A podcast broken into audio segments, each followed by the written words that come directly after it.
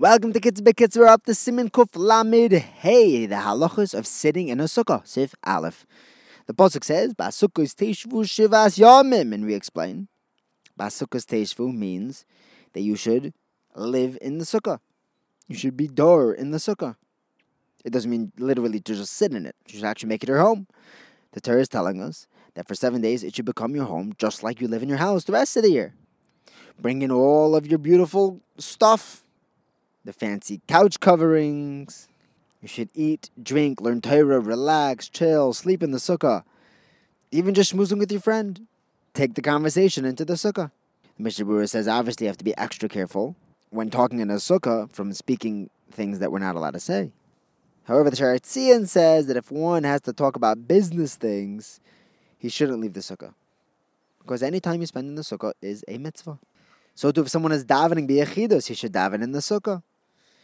Gabe mitzvah sukkah, the pasuk says, "L'man yedu seichem ki basukah seshavti es bnei Yisrael beitzeisi eisam eretz Mitzrayim." Therefore, we have to have in mind when sitting in the sukkah that Hashem gave us a mitzvah. He told us to sit in the sukkah in order to remember Yitzias Mitzrayim.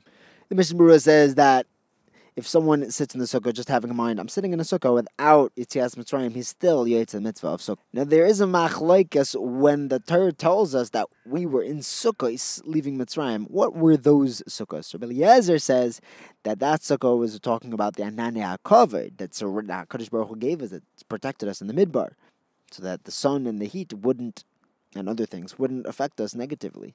The Mishnah Berurah says that this should also be part of our kavana Remember the ananei hakavod. We're going back into the ananei hakavod. Rabbi Akiva, on the other hand, says that there were literal sukkahs, literal tents, huts that we traveled with in the midbar that protected us from the from the scorching sun. And even though we were living in huts, we weren't in any city. We were very, very alone. Hashem still took care of us in those huts. And even though we left Mitzrayim in Nisan, we don't build our sukkah in Nisan because the beginning of Nisan is already the beginning of the summer and people, you know, put up their gazebos at the beginning of the summer. And we want to show that we are going into the sukkah because of mitzvahs Hashem, not because it's nice weather outside. Therefore, Hashem put the mitzvah of sukkah in the seventh month, in Tishrei, when it's starting to rain. We, we say Mashvaracham Geshem ready sukkahs.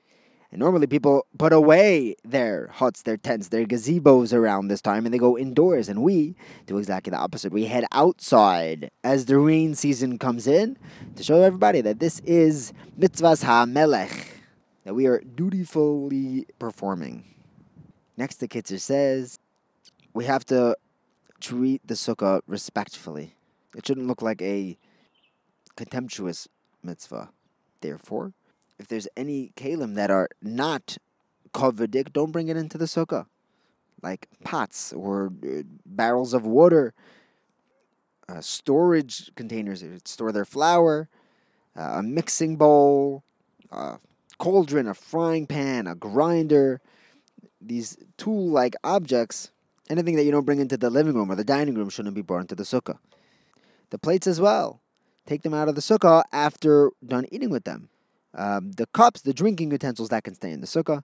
There's a minhag not to bring any klei cheres, uh, not to bring in any uh, earthenware lamps into the sukkah, because after lighting these clay lamps, they would get repulsive.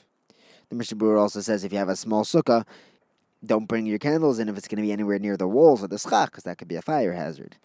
You also shouldn't do any bizoyundige activities in the sukkah, like washing dishes.